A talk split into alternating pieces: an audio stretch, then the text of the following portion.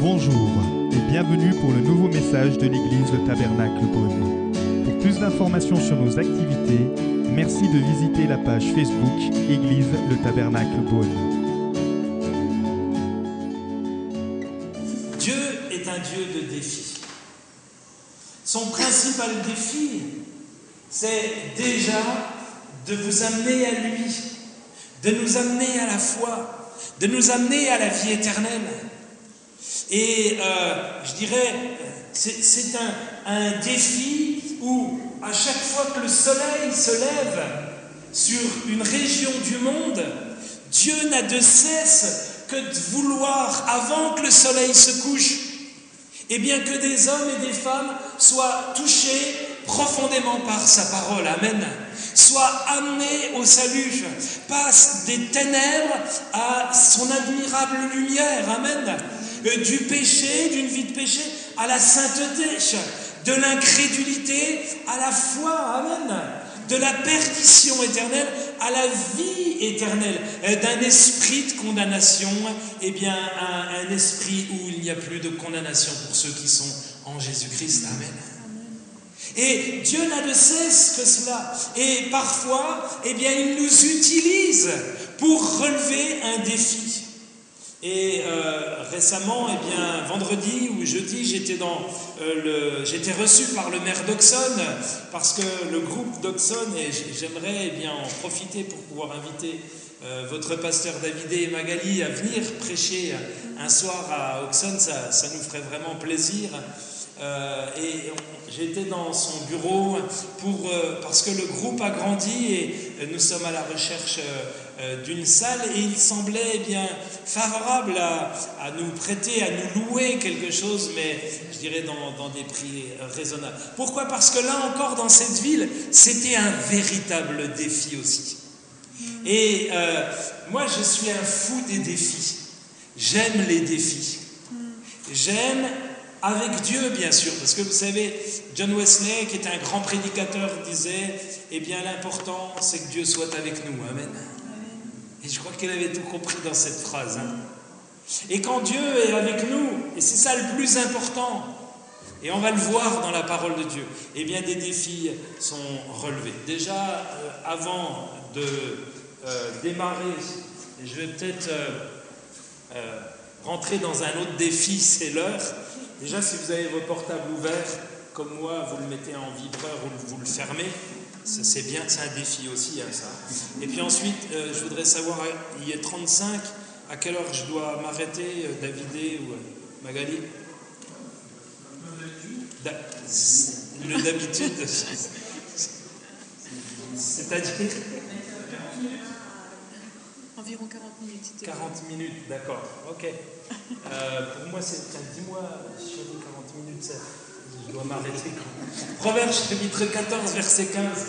Proverbe chapitre 14, verset 15. 6 heures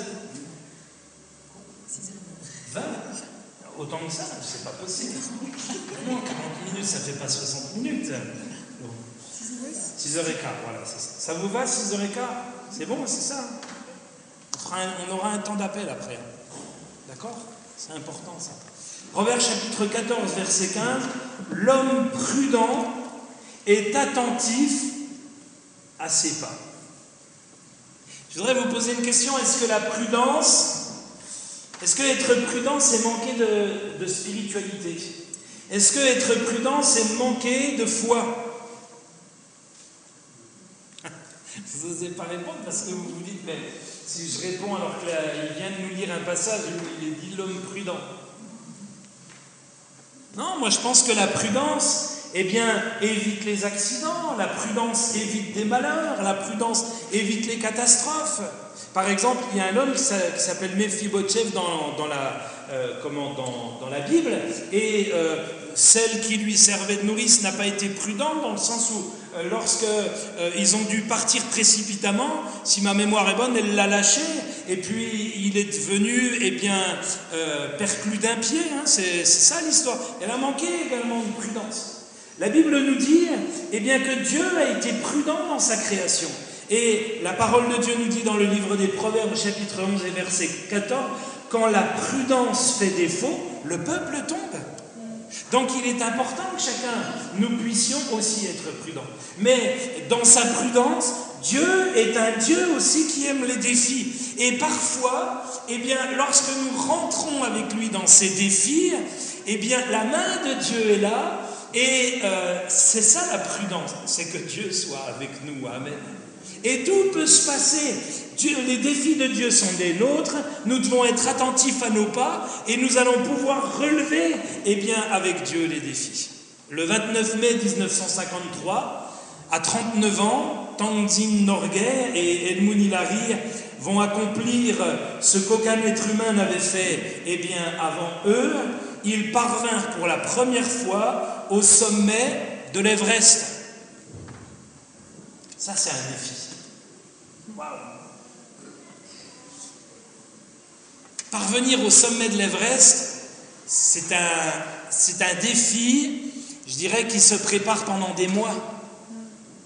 C'est un défi qui fait que quand on arrive eh bien, au pied de l'Everest, on commence à monter en altitude, on s'acclimate, si ça va, on remonte encore en altitude. Si ça va pas, on redescend, on s'acclimate, on remonte, ensuite on remonte. Et au fur et à mesure, eh bien, on va gravir, eh bien, cette montagne. Et on va s'acclimater. Et à chaque fois, eh bien, qu'on monte en hauteur, c'est un défi. Et atteindre le but, et peu l'ont fait, eh bien, d'être sur le toit du monde, c'est un réel défi. J'ai un ami qui est monté et qui a écrit un livre et il raconte eh bien, que quand il est monté, il a trouvé des cadavres, des gens qui sont, qui, sont morts et qui sont gelés là-haut. Et il raconte eh bien, que euh, nombreuses personnes sont eh bien, là-haut, je crois qu'elles sont au nombre de 136, 120 cadavres, si ma mémoire est bonne. Mais 167 ans auparavant, c'est-à-dire en 1786, des hommes étaient montés sur le Mont Blanc et c'était un véritable tour de force. Mais il y a une grande différence entre l'ascension du Mont Blanc de 4807 mètres et l'Everest de 8846 mètres. Et vous savez, parfois, dans nos vies, eh bien, nous pouvons monter sur le Mont Blanc, dans l'Église peut eh bien, avoir un défi d'aller au Mont Blanc, mais après, eh bien, elle a besoin d'aller encore plus haut, elle a besoin d'être conduite dans d'autres défis. Et Dieu est celui eh bien, qui nous donne la sagesse de pouvoir relever les défis et il nous accompagne dans ces ascensions. Amen. Il nous accompagne individuellement, mais il veut également accompagner l'Église. Et lorsque Tenzing Norgay est monté, eh bien, il racontera qu'il a vu ces cadavres, ces gens, eh bien, qui se sont arrêtés. L'un d'eux est le cadavre de Maurice Wilson, qui au col du Nord était accompagné de trois hommes, et ces trois hommes ont refusé d'aller plus loin, et lui a voulu poursuivre son aventure seul, et cette décision lui fut fatale. Et il est important que chacun d'entre nous, nous puissions réaliser que nous sommes une équipe. Amen. Et que, eh bien, nous avons aussi des défis personnels, mais nous avons aussi des défis en équipe, en Église. Amen. Amen. Parfois, l'Église a voulu atteindre des sommets sans se préparer, et elle a fait sa marche en arrière en voyant les cadavres de ceux qui s'étaient lancés. Eh bien, ces défis, L'homme ou l'Église prudente est attentive à ses pas. Et on va voir eh bien, plusieurs sortes de défis.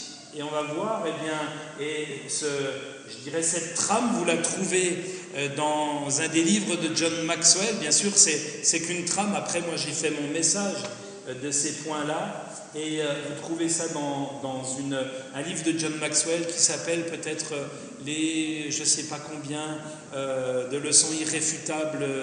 21, merci David. Tu les as lues les 21 Mais c'est vraiment intéressant. Et, la première des choses, c'est nouveau défi. On va voir la slide suivante. Voilà. Euh, nouveau défi, il faut une équipe ou une église. Et on va voir euh, la vie d'un homme, mais bien sûr, on, va mettre un éclairage sur cet homme-là, mais on aurait pu voir et bien d'autres hommes, mais on va voir euh, un homme plus particulièrement qui est Némi. Némi, chapitre 6 c'est au verset 1, je n'avais pas encore posé les bâtons des portes lorsque Sambalat obligea Goshen Laram et nos autres ennemis apprirent que j'avais rebâti la muraille et qu'il ne restait plus eh bien, euh, de brèche. Voilà cet homme qui, avec son ami Esdras, eh bien, euh, sont des hommes que Dieu, sur qui Dieu va s'appuyer pour relever des défis dans leur tente. Et tout au long eh bien, des tentes, Dieu va chercher des hommes et des femmes comme vous et moi, comme Néhémie, comme Esdras, pour relever eh des défis. Ce n'est pas le Dieu d'il y a 2000 ans ou d'il y a 4000 ans.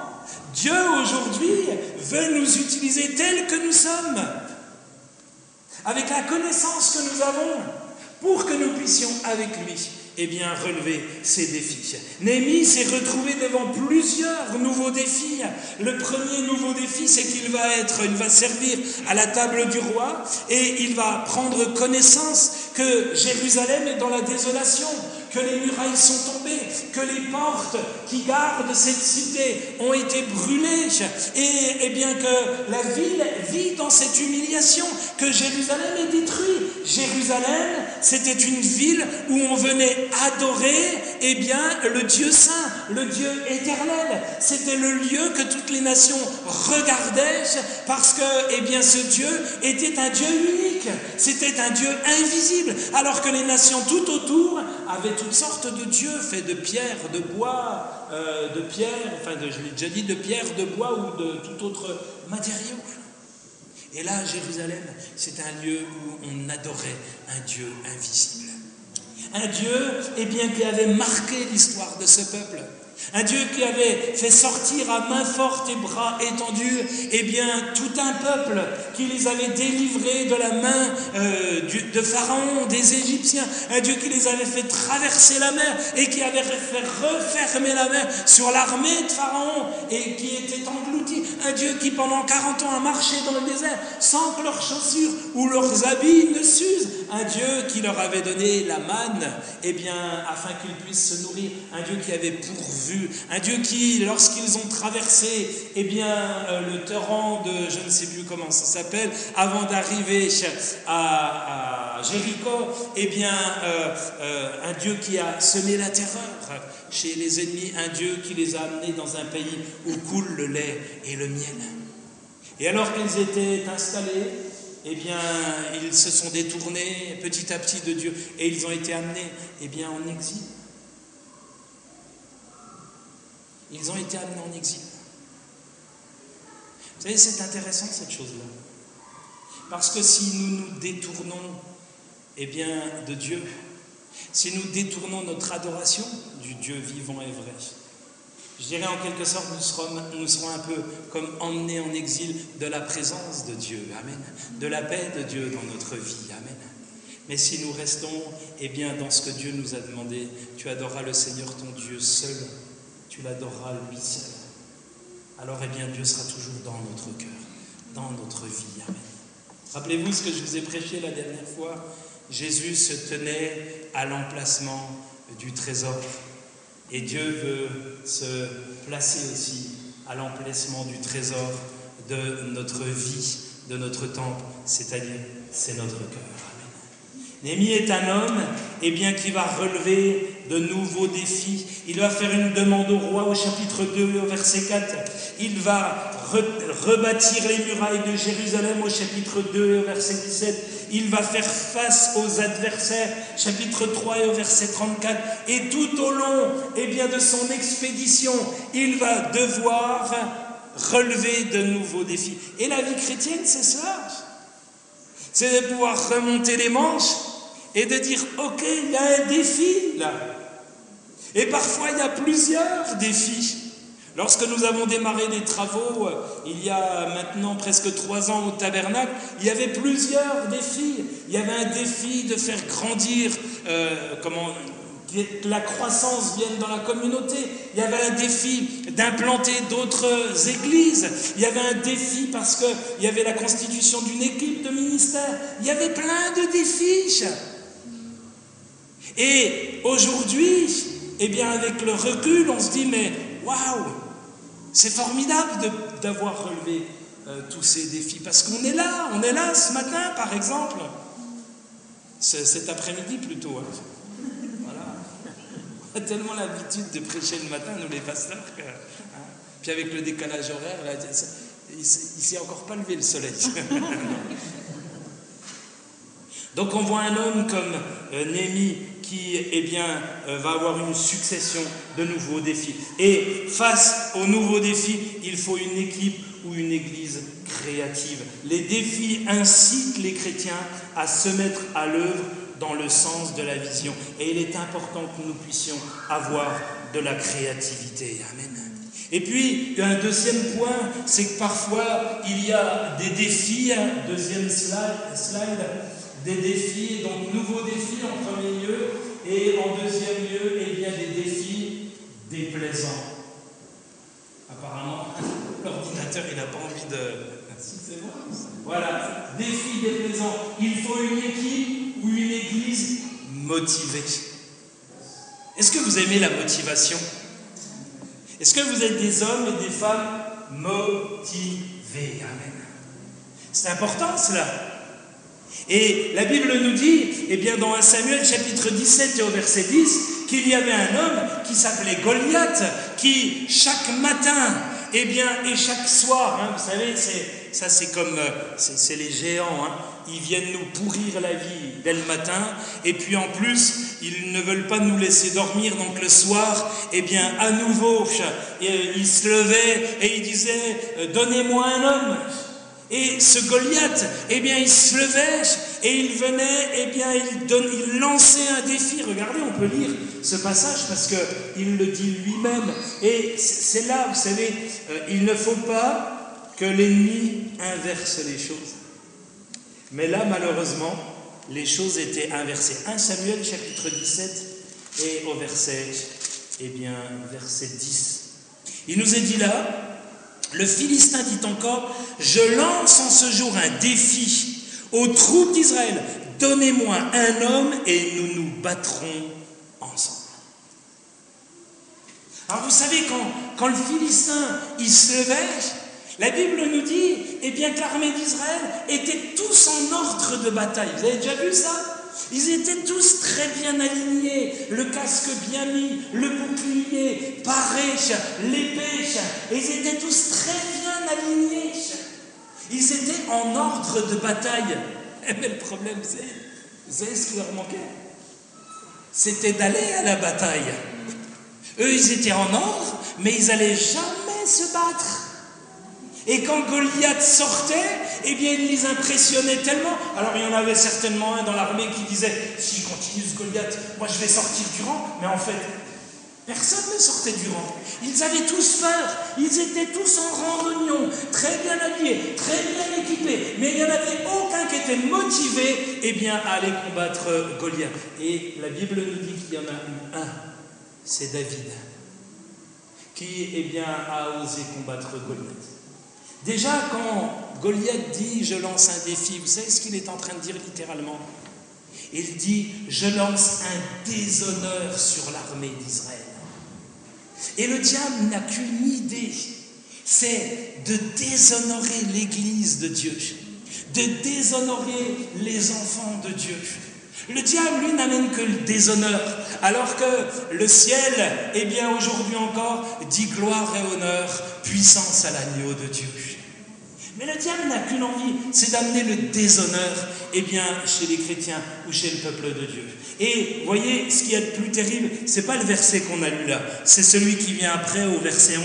Saül et tout Israël entendirent ces paroles du Philistin et ils furent terrifiés et saisis d'une grande crainte. Défi dans la bouche de Goliath. Et pour moi, donc ce n'est pas le verset le plus terrible de ce chapitre, mais c'est ce verset qui nous dit eh bien, que tout Israël était dans la crainte, était saisi de crainte. Pourquoi? Parce que ce qui manquait chez eh ces, dirigeants, comme Saül et d'autres, c'était l'obéissance. Vous savez ce que la parole de Dieu dit?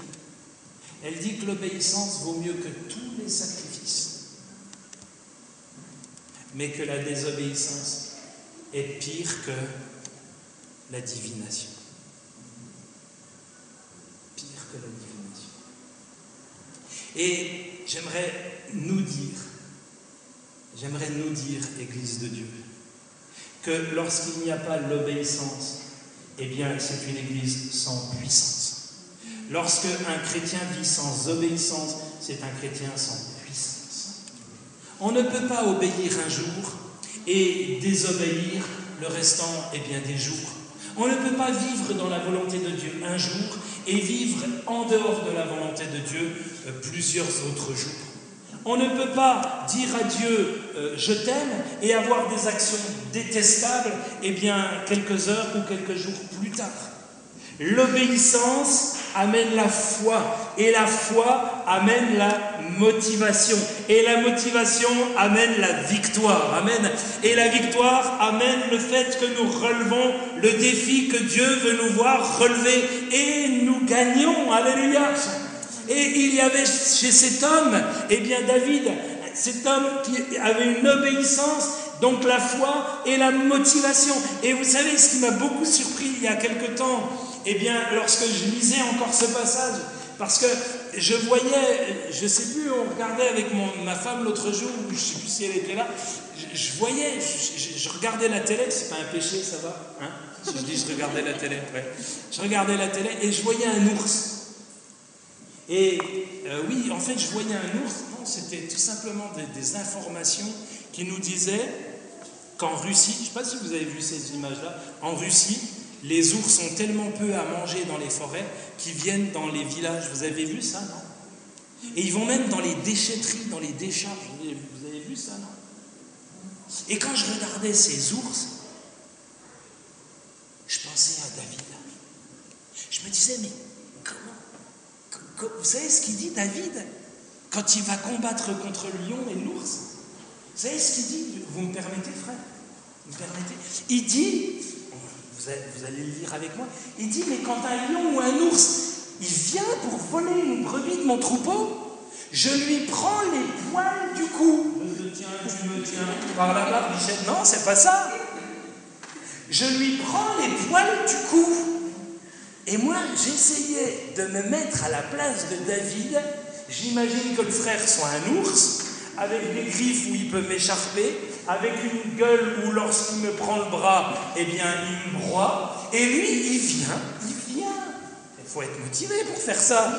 Il vient parce qu'il n'a pas envie qu'une brebis s'en aille et il lui prend les poils du cou.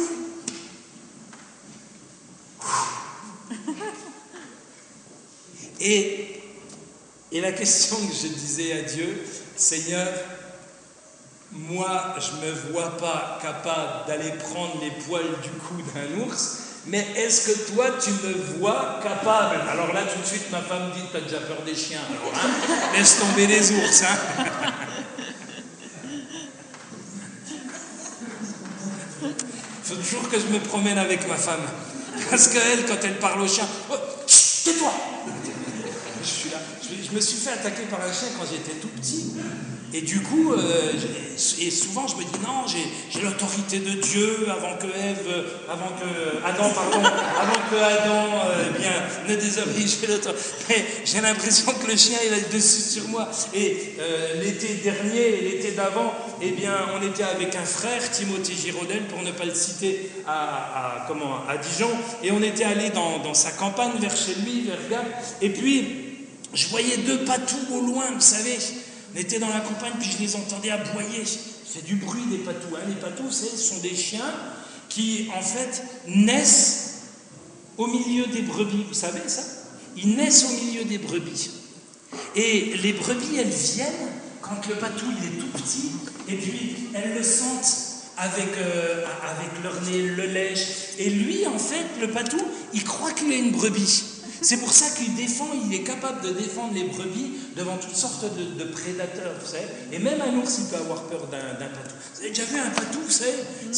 C'est costaud, c'est haut. Et moi, je voyais ces deux patous au loin, et, je dis aux frères, s'ils sortent de leur enclos, ils vont venir nous bouffer. Excusez-moi l'expression. On est foutus. Et tout d'un coup, je les ferai sortir de leur enclos suis parti.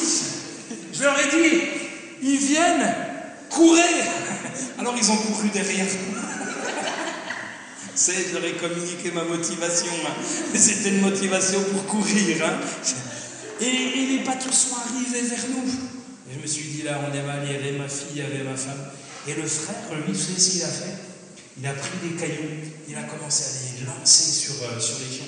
Et les chiens se sont arrêtés net. Et moi, je l'ai regardé, je me suis dit, waouh, qu'il est là. Là. Il y avait, de la, hardiesse.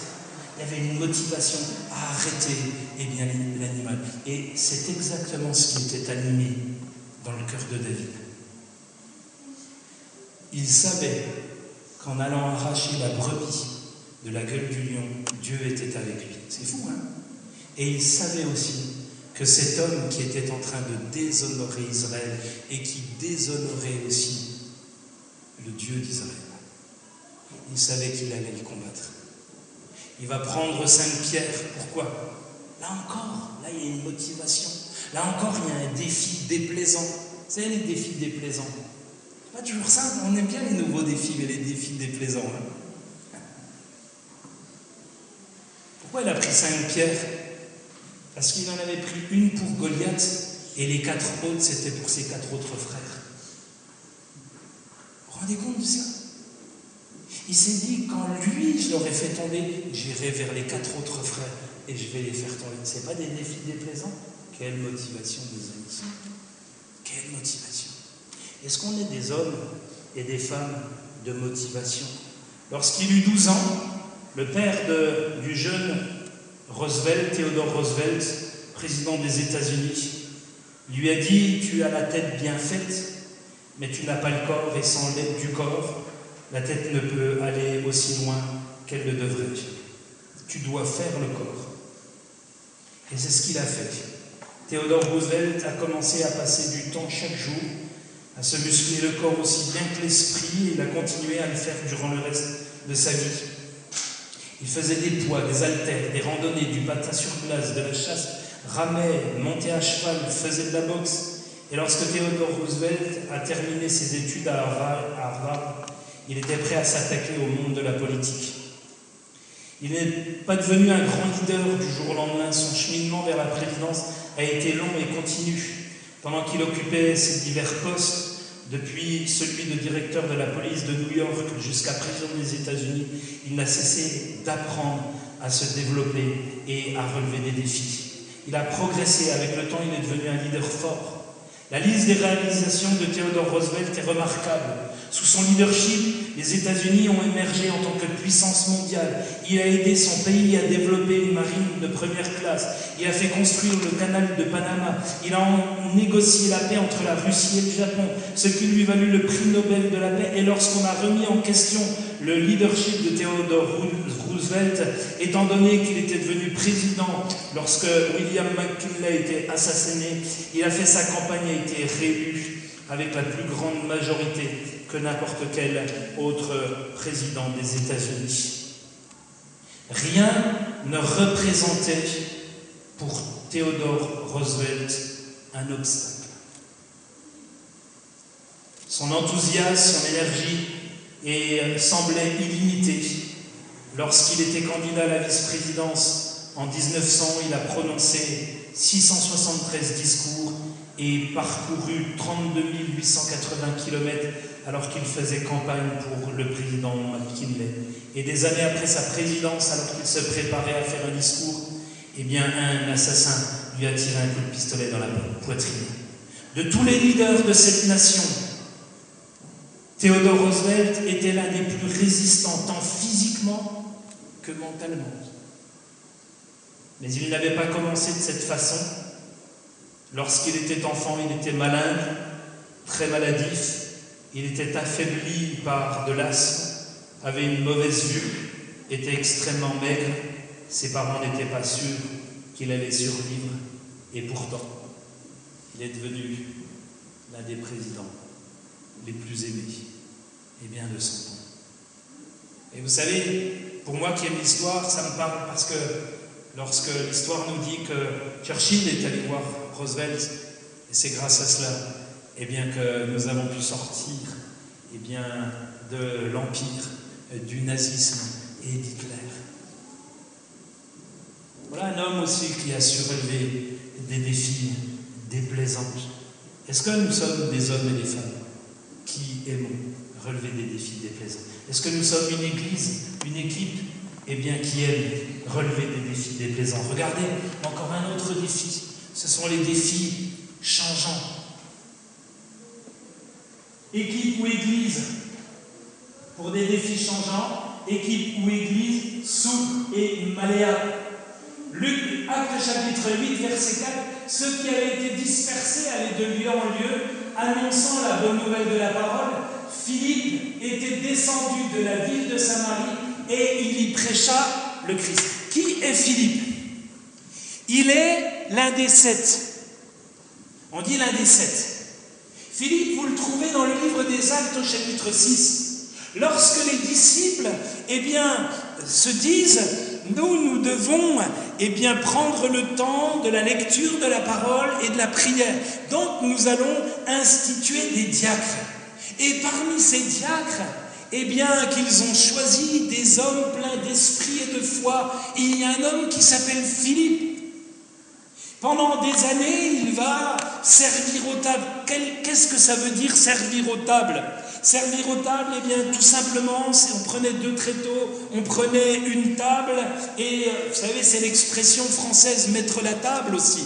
C'est ce qu'on faisait dans, dans, les châteaux, puisque la table, c'était ni plus ni moins deux tréteaux et puis une, planche, et on disait on met la table. Et lui, eh bien, il allait en, ville, et qu'est-ce qu'il faisait? Eh bien, il aidait les pauvres veuves, il aidait les indigents. L'Église soutenait financièrement ou matériellement eh bien, des gens qui étaient dans la difficulté. Les disciples, les apôtres ne pouvaient pas faire cela. Et Philippe l'a fait.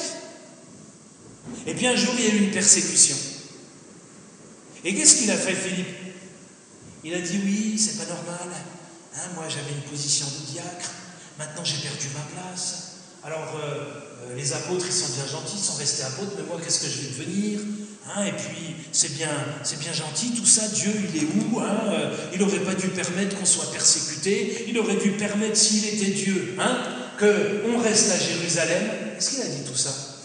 Non, rien de tout ça. Vous savez ce qu'il a fait? Lui, c'est un homme, il n'aime pas, eh bien, le ronronnement. C'est quelqu'un qui accepte eh bien, le changement. Et c'est quelqu'un qui s'adapte avec Dieu au changement. C'est quelqu'un, eh qui sait ce que Dieu veut. Il sait là où Dieu veut l'amener dans le changement. Et il va se retrouver à Samarie. Et là, à Samarie, eh bien, il trouve un homme qui est un magicien, qui se donne pour un personnage important. Dans cette ville, il y a toutes sortes d'aveugles, de démoniaques, de gens qui ont des esprits. Et le mot démoniaque, je crois, dans ce passage euh, de Acte 6, eh bien, au chapitre, regardez, Acte 8, verset 7, il est dit qu'il y avait beaucoup de démoniaques. Et ce mot-là en grec veut dire écho, comme l'écho comme chez nous. Et, mais ce mot écho en grec veut dire avoir, posséder, tenir, détenir, c'est-à-dire la puissance du diable, le royaume du diable détenait cette ville. Et parce qu'un homme ne voulait pas que la puissance du diable tienne une ville, il est allé prêcher le Christ.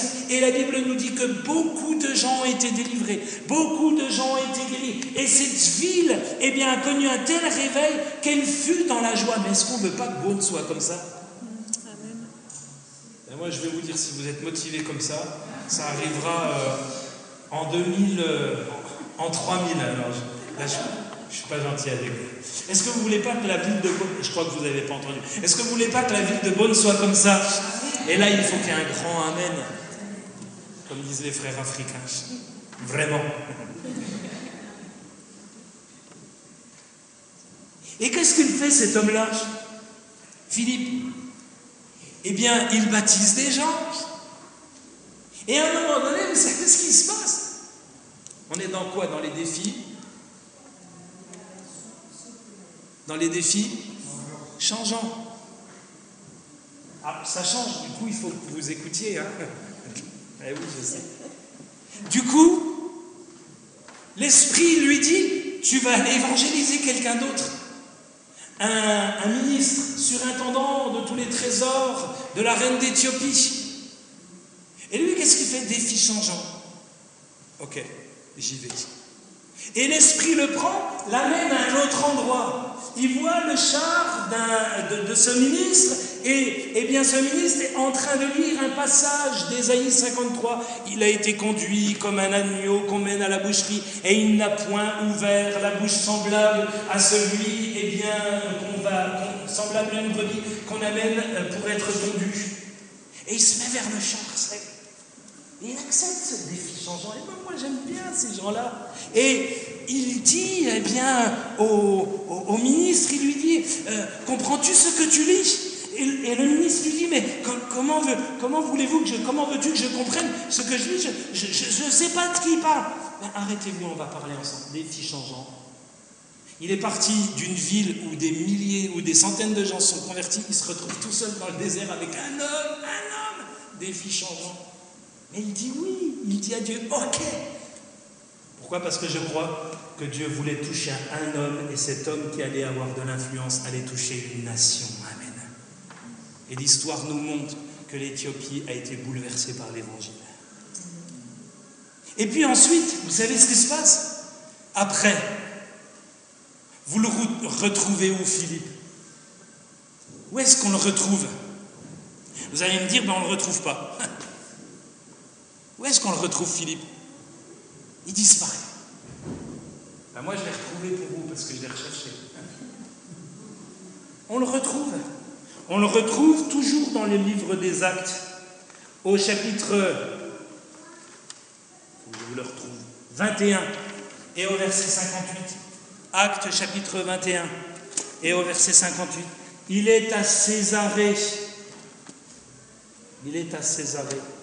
Acte chapitre 21, je ne crois pas que ce soit verset 58, parce qu'en fait, 58 n'existe pas, je ne crois pas, mais c'est tout simplement une date. Acte chapitre 21, il est dit là, regardez, lisez avec moi, au verset, voilà, verset 8, parti le lendemain, nous arrivâmes à Césarée, étant entrés dans la maison de Philippe l'évangéliste, qui était l'un des sept, nous avons demeuré chez lui. Il avait quatre filles vierges qui prophétisaient. On le retrouve. Il est à Césarée. Défi changeant encore. Et là, dans cette ville, vous savez ce qu'il a fait? Lui, celui qui était à Jérusalem, qui servait du café aux tables, lui qui était un diacre pour commencer, eh bien, on le trouve là dans cette ville. Il a relevé un autre défi, celui d'amener la ville à l'évangile. Il a des filles qui sont vierges. Il y a un, prophète qui vient, Agabus, qui va donner une parole à l'apôtre Paul. Paul va venir avec une équipe. Mais dans sa maison, il y a aussi des disciples. Il a amené des disciples. Il a amené une église. Même cette délégation avec l'apôtre Paul va repartir. Ils vont aller à Chypre chez un, nommé, je ne sais plus, Nazon, qui est disciple de longue date. Pourquoi? Parce que cet homme, Philippe aussi, a essaimé l'évangile. Et il est allé, et il y a eu des défis changeants. Est-ce qu'on aime les défis changeants? Amen. Aujourd'hui, c'est ici. Demain, ça sera dans une autre salle. Après-demain, ça sera dans une salle plus grande. Après-demain, ça sera, eh bien, peut-être vous essaimerez ailleurs. Défis changeants. Mais est-ce qu'on est une équipe malléable? Est-ce qu'on est une église malléable? C'est important cela. Est-ce qu'on va accepter de rentrer dans la main de Dieu et d'être accompagné dans ce que Dieu veut pour pouvoir, pour réaliser que les défis de Dieu sont les nôtres aussi? Amen. Amen. Cet homme eh bien, arriva sur la scène en 35 ou 36. Et, voilà, 35 ou 36. Et en 58, eh bien, on le retrouve dans le livre des Actes au chapitre 21, soit 23 ans après son arrivée à Césarée. Et on voit eh bien, qu'il a fait un travail remarquable. Quel parcours, Amen. Quel parcours. Pourquoi? Parce qu'il a accepté les défis changeants. Il a accepté eh bien, d'être utilisé à un endroit, d'être moins utilisé à un autre, d'être. Vous comprenez ça? Ça c'est important cela. On est au service de Dieu. Amen. Et on, on se met dans ces défis. Et puis j'aimerais vous parler d'un cinquième et avant-dernier défi, mais on, va quelques secondes là-dessus. C'est le défi à long terme. Les défis à long terme. Et pour eh bien, relever les défis à long terme, il faut une équipe ou une église déterminée. Est-ce que je vous ai déjà parlé de, de comment euh, de Constantin Tischendorf. Je vous ai déjà parlé de lui, non? Je pense que j'en ai déjà parlé, non? J'en ai déjà parlé Constantin Tischendorf ou Zizendorf. C'est un homme qui eh bien, a, s'est converti un jour et il a constitué des équipes missionnaires. Ça s'appelle l'œuvre missionnaire des Moraves. Et cet homme, cette œuvre missionnaire des Moraves se répandit rapidement à travers le monde entier, alors qu'ils étaient dans un petit village de la Basse-Saxe en Allemagne qui s'appelle Erhund, qu'on peut visiter encore. Et de là, ces frères moraves sont allés dans le monde entier. Défi, comment on l'a dit, à long terme, c'est-à-dire l'évangélisation du monde. Et ce qu'on fait, les moraves existent encore aujourd'hui dans les îles Vierges en 1732, au Groenland en 1733, vous imaginez? David vient me voir, je suis dans l'église de me dit frère, t'as un appel au Groenland. Waouh Il fait froid. Non, mais pour que quelqu'un aille au Groenland, ne sais pas, frères et sœurs, mais vous voyez déjà, moi, quand j'étais à Besançon, je voyais des gens qui allaient dans le nord de la France, puis moi, les briques, c'est pas trop mon truc. Et je disais, Seigneur, dans le nord, mais dans le nord de la Franche-Comté. Et du coup, je suis à Belfort, mais vous voyez. Mais au Groenland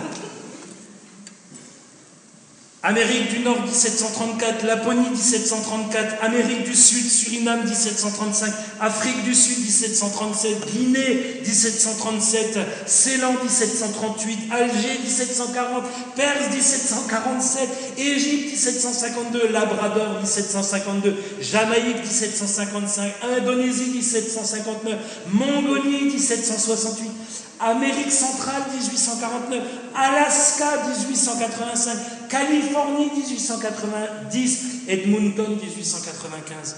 Défi à long terme. Et puis alors, y a, ils ont essayé. Pourquoi? Parce que ça, c'était un homme de défi qui communiquait les défis.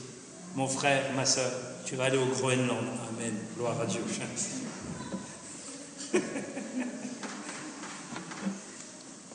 Que dit la Bible? Matthieu 28, verset 19, Allez, faites de toutes les nations des disciples. On peut y aller spirituellement, on peut y aller matériellement, on peut y aller physiquement, on peut y aller eh bien dans l'intercession, on peut y aller financièrement. Vous savez, il y a toutes sortes derrière le aller. On relève des défis. Et puis le dernier défi, c'est le défi de la taille de l'Everest. Et ça, vous savez, il y a la croix derrière moi. Quand Dieu a envoyé son Fils, ça c'était le défi de la taille de l'Everest. Quand Dieu a envoyé son Fils, c'était afin que nous puissions être délivrés de nos péchés. Afin que lui, le Fils de Dieu, ne pêche point. Lorsque Dieu a envoyé son Fils, c'est un véritable message. Dieu est en train de dire au travers de Jésus, Adam n'a pas pu vivre dans une obéissance à moi. Comprenez cela? Je vais envoyer un homme qui va vivre eh bien, comme Adam devait vivre, c'est-à-dire dans l'obéissance, sans péché. Vous comprenez ça Et c'est pour ça que la Bible nous dit que Jésus était sans péché. Lui le juste, mort pour les injustes. Personne d'autre n'y a réussi, n'a réussi. Ni vous ni moi. Mais Jésus, le Fils de Dieu, et il a accepté ce défi de la taille de l'Everest, c'est-à-dire de monter sur la croix, de dire Père, pardonne-leur, ils ne savent pas ce qu'ils font, de dire tout est accompli. C'est-à-dire, je suis descendu, je suis né dans le corps d'une femme, et j'ai vécu ma vie ici-bas en tant qu'homme, dans la chair. Et la Bible nous dit, eh bien, qu'il peut compatir à nos passions, à nos, il peut compatir à nos faiblesses, parce qu'il a été lui-même dans un corps humain. Mais sur la croix, il dira, tout est accompli. Ça, c'est un défi. La taille de l'Everest. Amen. Amen. C'est-à-dire nous réconcilier avec lui et nous amener jusque dans la vie éternelle. Je vais laisser le pasteur David s'approcher. Et si bien il y a des défis dans votre vie ce soir. Nous espérons que vous avez apprécié le message de cette semaine. Pour plus d'informations sur notre Église, merci de visiter la page Facebook Église le Tabernacle Beaune.